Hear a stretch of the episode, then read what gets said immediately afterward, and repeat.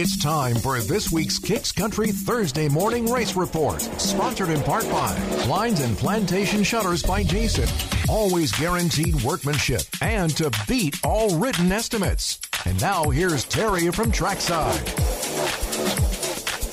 Hey, race fans, the 2024 season kicked into gear last week at the world famous Chili Bowl Nationals in Tulsa with Logan Seavey winning the championship for the second time in a row. And here's a word from the champion.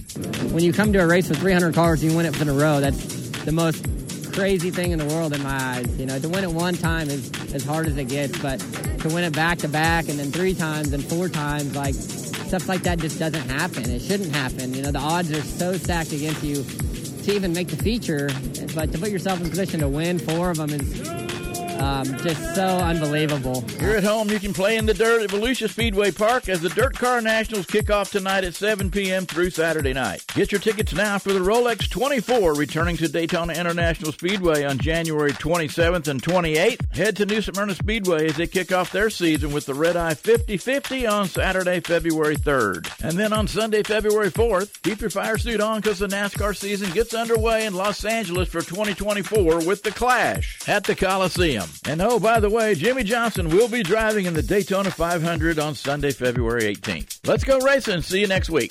The KIX Country Thursday Morning Racing Report, sponsored in part by Craig Flagler Palms Funeral Home and Memorial Garden, part of Dignity Memorial, with attention and detail like no other.